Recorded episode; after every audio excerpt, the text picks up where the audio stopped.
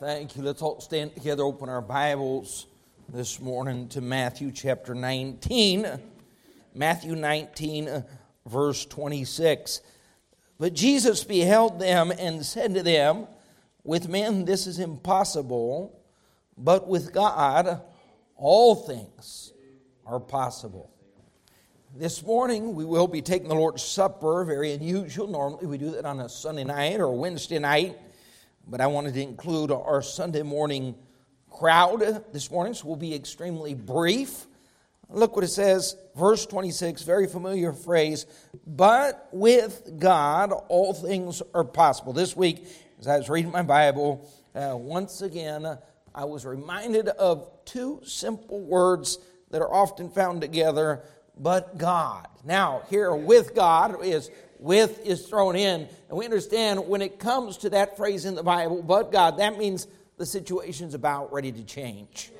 That little conjunction there means the situation looks bad, it looks bleak, it looks horrible, you might as well give up hope. Situation's done, Satan's won, you know, Christians ought to get depressed, people are going to die. But God. Now, I've seen more sad faces in Christianity, more depression, more frustration, more lack of hope, lack of faith over the past year than I've seen over the course of my life. And I think maybe this morning we ought to simply say, but God. Now, you know, I'm not a cheerleader when I preach. You know, I'm rarely an encourager when I preach. You know, I love to go expository this morning. Just so you know, there's nothing expository about this. We're going to bounce around. You're going to use your Bibles. And I want to simply remind you, you ought to walk out these doors this morning, smile on your face, and about the time you're starting to have a bad day, you can say, but God, I'm a Christian. Now, if you weren't a Christian, you're facing this world and you're facing everything that's going on in this world, I would suggest a long face. I would suggest depression. I would suggest complaining, because there's a lot to complain about. But if you're a born-again child of God, you know there's a good chance that God can and God will intervene supernaturally. Can you imagine living without the supernatural intervening hand of God Almighty? I can't imagine that. Yeah, I would be taking antidepressants, amen. I would be wearing out my recliner, and people say, "Pastor, are you emotional?" I think one time someone dropped a rock on my toe, and I got emotional. It didn't last long, but I got emotional. No, I'm not emotional. But if I were living today without Christ in my life, I would probably be emotional. Go with me. Ephesians 2, I believe, is a good starting point. Ephesians chapter 2.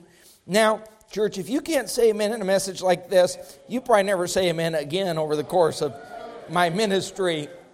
I'm giving you one Sunday, amen. Ephesians 2, verse 1. And you hath he quickened who were dead. Anybody spend any time at the cemetery this morning or over the course of the month or the past year, you know, just talking to people and encouraging people? And you know why you didn't spend any time there? That's hopeless. They were dead. Do you remember your life before God? Without hope, amen? Dead in trespasses and sins. Wherein in time past you walked according to the course of this world. And I can imagine that. The course of this world, I want nothing to do with that course. I don't want to walk that path. I don't want to follow their trail. Hey, anybody notice something besides the traffic in Austin over the past 2 weeks? If you notice, the dress and the homosexuality and the flaunting of deviance and absolute hatred for God. They call it ACL. That stands for absolutely cruddy living, I guess. I don't know. I know. All I know is what I see, and that's all I can define. But among whom also, verse 3, We all had our conversation in times past doing what? It's on now. Maybe you weren't living that lifestyle, but it was about the lust of your flesh. For some, it was money. For some, it was alcohol. For some, it was fornication. For some, whatever it was, we were all simply given over to the lust of our flesh, fulfilling the desires of the flesh and of the mind. And we're, hold on for a minute, we didn't even know it, but we were by nature what? Children of wrath, condemnation. We were children of condemnation. We were guaranteed eternity in the lake of fire. Hold on for a second. That's all bad news, but thank God for verse 4. What's it say? Together. But God. You remember that previous life? How many of you remember John the first time he walked through the doors with a big old fro? John, the man that spent 3 or 4 days out of the week high. Sometimes 5 or 6, and often 7. But God. But God stepped in. And now you're talking about a godly father with a home that pleases God. No more cursing.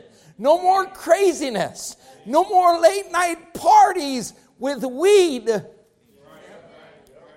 Now, if he's at ACL, he has a Bible in his hand and the gospel on his lips. He's traded sides. You know what happened? That life of craziness he was living had no hope, but God stepped in. And I walked through the classes this morning. I'm shaking hands. There's Moses and Oscar. I remember those two East Side hoods. Hoodlums showed up here. Don't talk to them about their past. Don't talk to them about their criminal record. Just talk to them about what God did. Yes. Amen. When two boys had no interest in the gospel, got invited to church, heard the gospel because someone decided to tell them about the Lord Jesus Christ. In a life that was guaranteed to end in devastation and destruction changed because God stepped into the equation. You ought to walk around. I love hearing Brother Tyrone's testimony. If you haven't heard it, you need to sit down and talk to Brother Jamie and talk to some of these men. And Brother Ernest Cortez, I remember the night we were at Chili's, Brother Cortez, and you share with me your testimony. And you can't help but smile and think, what kind of crazy life does man live without God? And to think, here's a person totally ignorant of the Bible, salvation, the Holy Spirit, but God shows up, brings conviction. Talk to Serge. He wasn't always a Christian. You know where this home would be? But for God. You know where Cortez would be today? But for God. You know where John would be today? You know where Tony would be today? That Jeannie would be so deep in religion. I'm not talking about knee deep or waist deep, but neck deep in false religion today. Yeah. But God. Amen.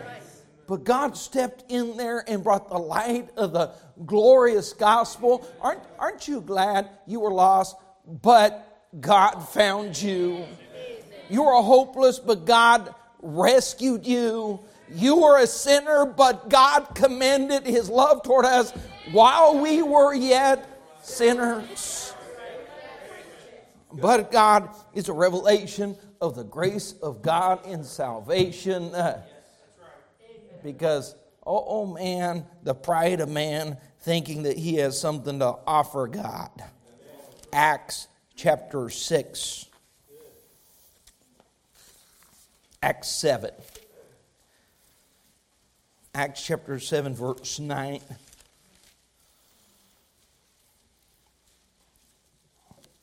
The Bible says the patriarchs, moved with envy, they sold Joseph into Egypt. But together, what's it say? But God.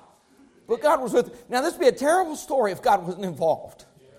Here's a young man with a lot of futures. He's dad's favorite, hated by his brethren. So he's sold. Can you imagine a young man sold to total strangers into slavery, how is that going to turn out? Tell me the rest of that story. You don't need a book. You don't need to go to chapter 15. You can tell from chapter 1, this does not end well. This is going to be one of sorrow, a life of sorrow and pain and tragedy and heartache. And this boy is going to look back and hate his brothers. And everything here is going to be an absolute disaster. But hold on for a second. They were moved with envy. They sold Joseph into Egypt. Now here's the T and two key words that changes everything. Two of the most beautiful words in all the Bible. But God was with him. So he's thrown in the pit, but God was with him. And it's only going to get worse. Now he's got to work as a slave, but God was with him. Yes. And he ascends the ladder there in that house, and he's given more and more power and authority over that household. But the wife has an eye for Joseph, and when he does not pay her heed or attention, she accuses him of rape.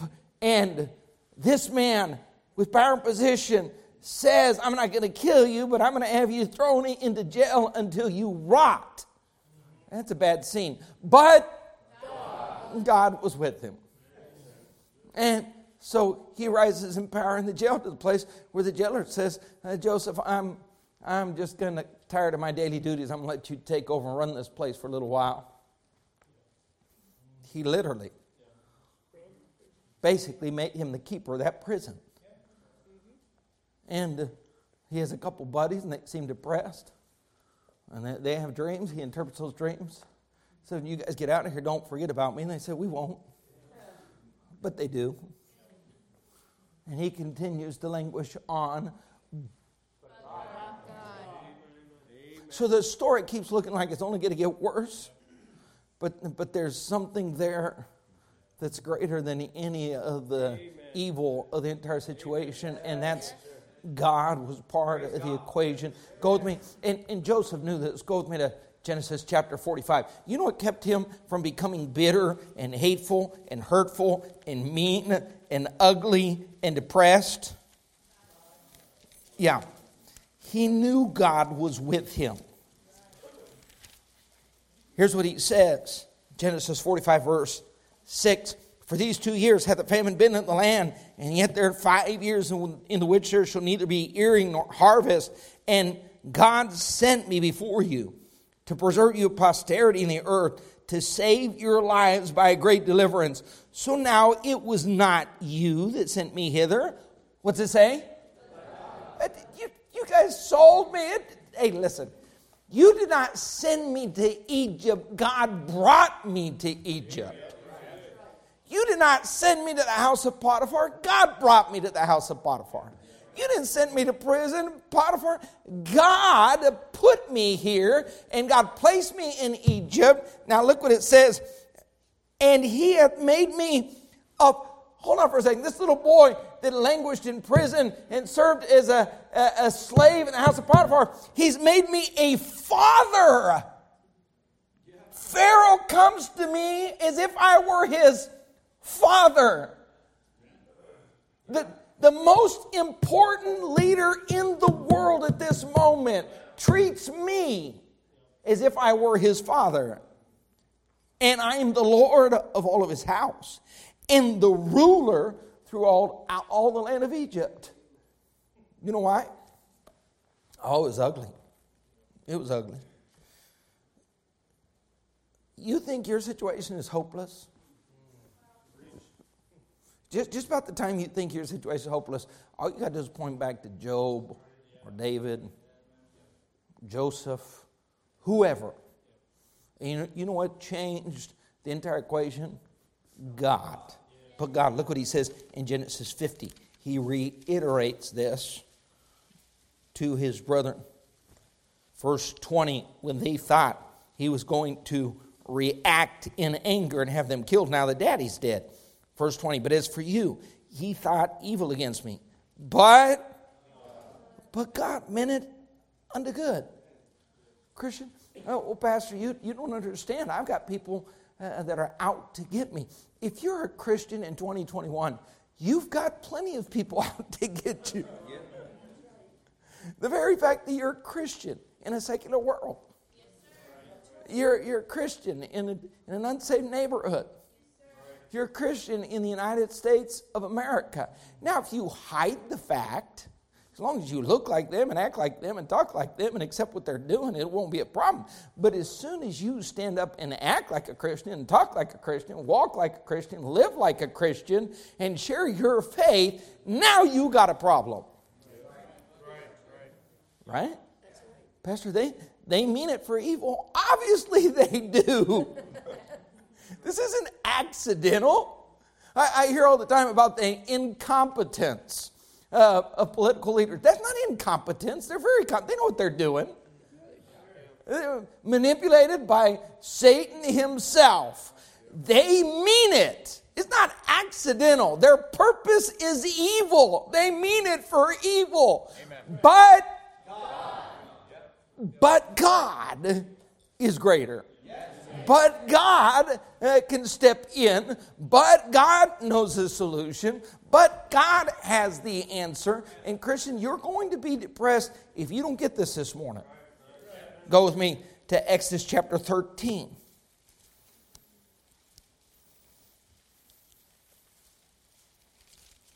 Israel leaving Egypt, finally free, at least for the moment. Verse 17, it came to pass when Pharaoh had let the people go, that God led them not through the way of the land of the Philistines, although that was near. For God said, lest peradventure the people repent when they see war, and they return to Egypt.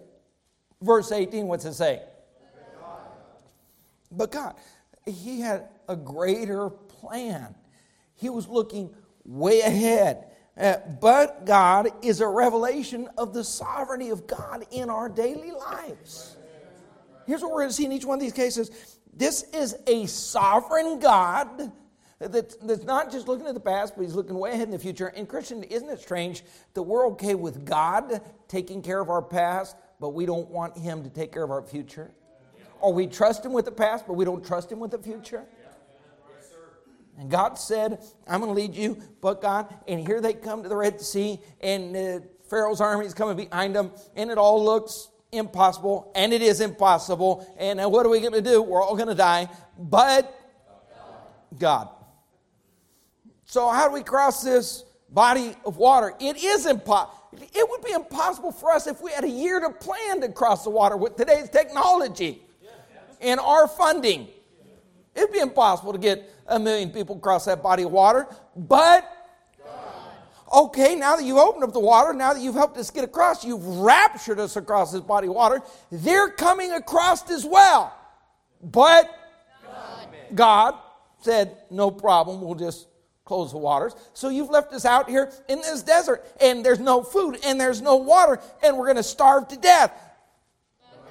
But God said, not a problem. I'll feed you for 40 years. I'll provide you water where there is no water for 40 years. You'll be okay. Amen. Amen. Christians, we've literally bought the lie. And we're living our faces, our reflection of our hearts and minds. And we're living as if God had forgotten us, or suddenly was rendered incapable, or God was looking at this situation as impossible. But God, look what it says, 1 Samuel chapter 23.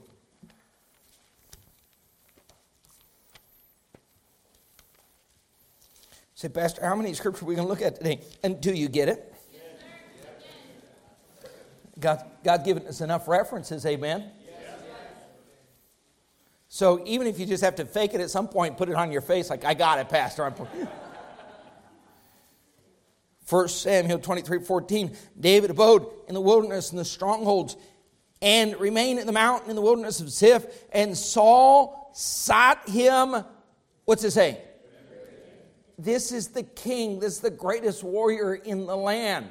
This is the man that controls the army, the FBI, the CIA, the local police, the state troopers.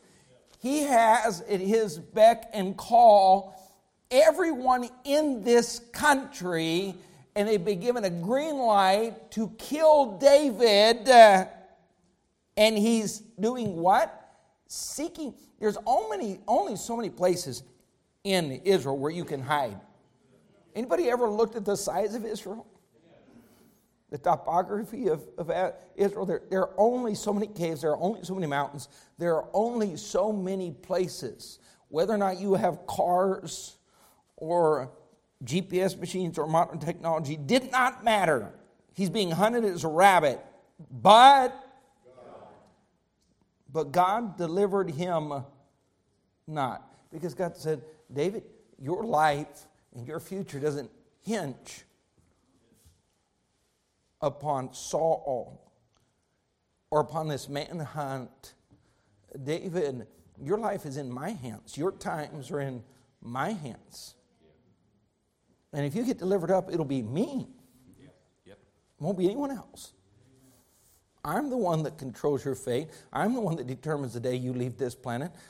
I'm the one that determines whether or not you get found. Yep.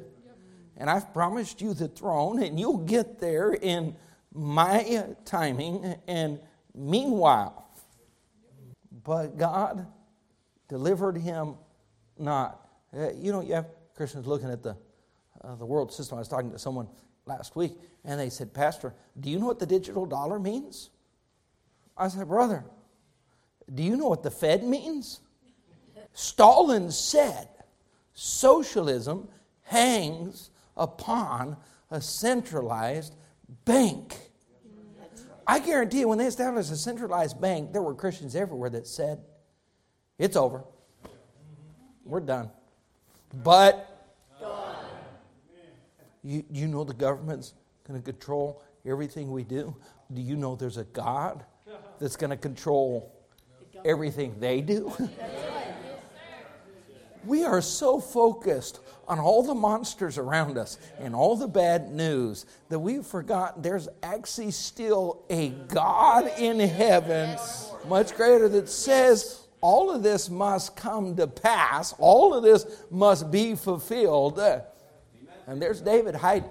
Now, I would suggest David run, I suggest David hide, and I suggest David take precautions. But at the end of the day, it's God. And go with me to Psalms 73.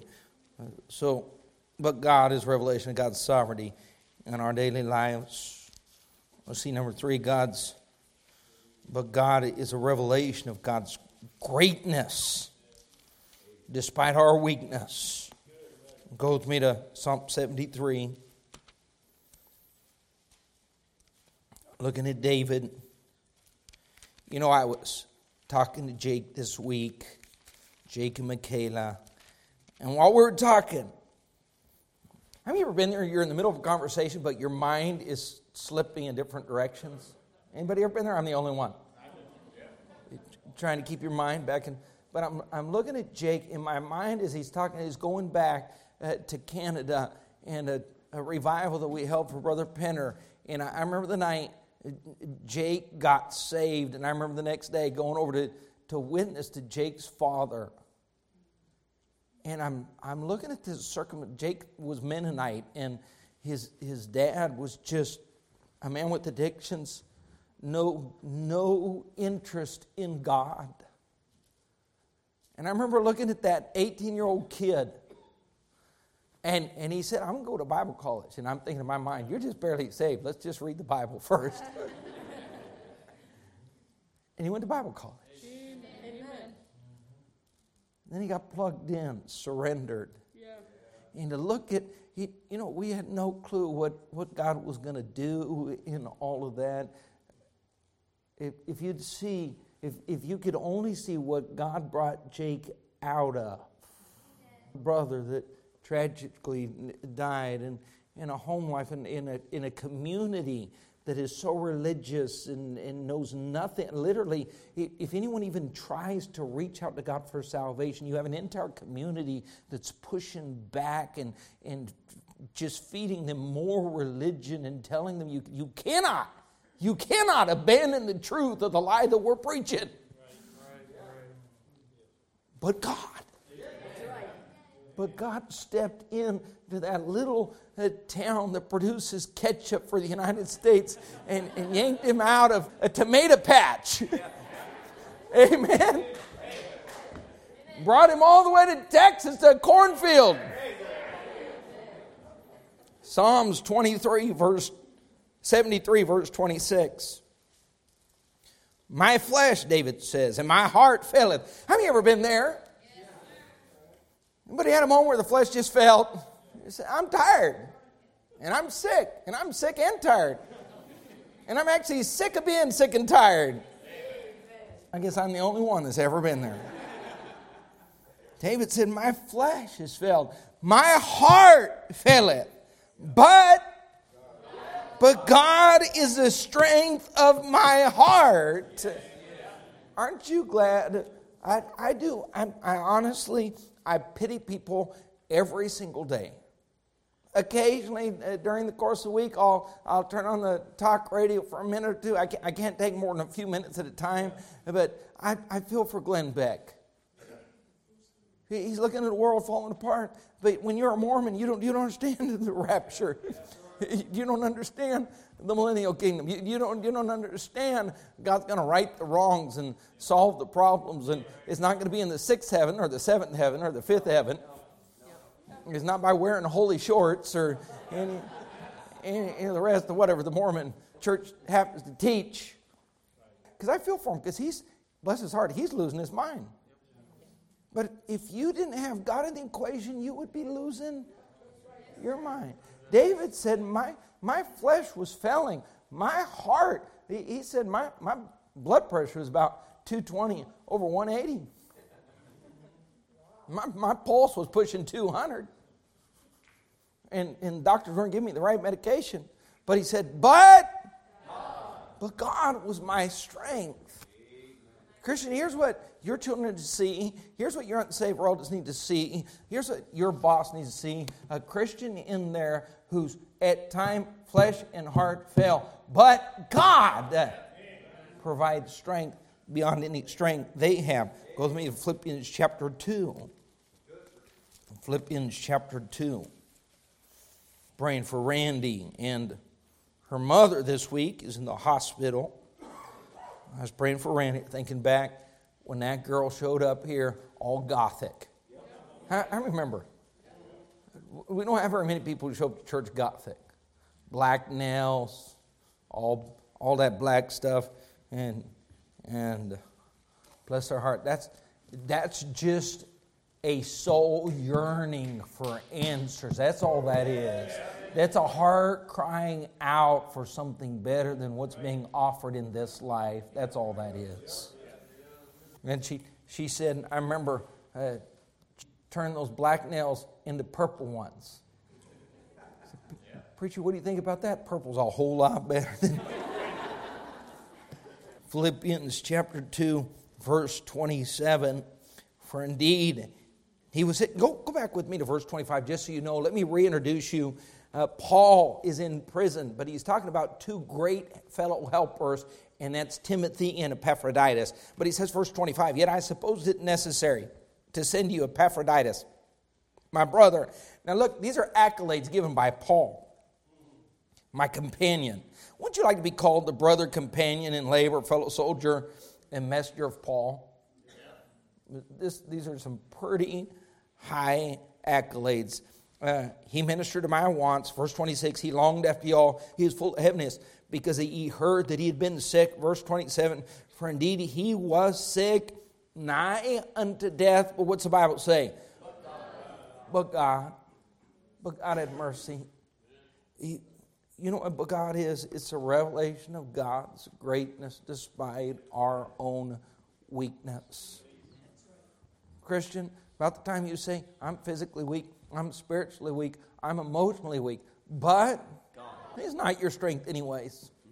Samson's strength was not his strength. Moses' strength was not his strength. David's strength was not his strength. This is all about the greatness of God. Pastor, I don't know if I'm competent to teach this class. You're not. But God. Right. I don't know if I'm capable of giving this discipleship lesson. You're not. I don't know if I'm truly the man to preach this message and see if God doesn't. You're not. But God can do something in you and through you. And he said, Paul said, here I am thinking I'm going to lose one of my best fellow helpers. And back then, if you were sick, you didn't want to go to whatever hospital. If there were a hospital, that's probably not the place you wanted to go. This is before anesthesia. Back surgery was done with a dull knife. You bite on a stick and pray for death. There were no transplants, no painkiller outside of bourbon. It just wasn't a good time to be sick. And he said, we basically wrote him off for dead. But, you know what happens every time I see Brother Wood? Here's what I think. But, the doctors told him twice, you have cancer. But, Brother Thompson, the big old tumor shows up in his neck, and he hears the words, that's stage 4. But God. But God. Tony, how many times have you heard bad news? Too many to count. But God. And none of these men should be with us today. Miss Besa, those that have heard such horrible news. You sit in the doctor's office, and not only do they tell you the bad news, and then they got to tell you about all the bad things that are going to happen from the bad news. Yeah. And we might provide you a solution, but the possible surgery and the medication would provide you as much bad news as the previous bad news. And but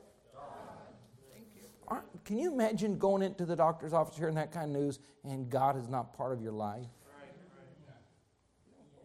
Holy Spirit is not your comforter. Yeah. Jesus Christ is not your Savior. Right. And Paul said, I thought we lost this boy. I thought the church and I were going to be left devastated by the absence of a great help. But God had mercy on him. Now go with me to 1 Corinthians 3. Let's look at one more.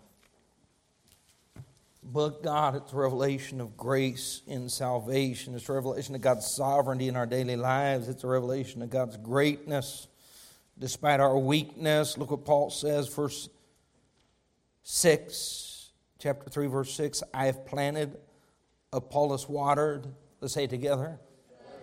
But God gave the increase. Now, Christians, we would probably stop right here this morning. Going to communion. Would you take a minute this morning to consider the duty of the church during COVID, pre-COVID, post-COVID has never changed. It's about declaring the gospel to a lost world that doesn't want to hear the gospel. It's not about whether or not you're commissioned. It's the fact that you are commanded individually as a Christian to declare the gospel. It turns my stomach when I hear the percentages and the numbers and people talking about, I heard one this week where a pastor that travels a lot said he thinks 96% of Christians today never witness. 96. I don't know if that's average, if that's typical, if that's normal. I want to think that it's not. I know it's not the case at Capital City Baptist Church. I'm not out here to tell you the law of averages. I'm out here to remind you of the Great Commission this morning. We're supposed to be planting. We're supposed to be watering. And you can say, I believe there's two reasons why we're not winning souls. Number one, because the majority of people don't believe they can. They're convinced they can't. So, Pastor, I've never won a soul. I can't win a soul. I don't know. But God can.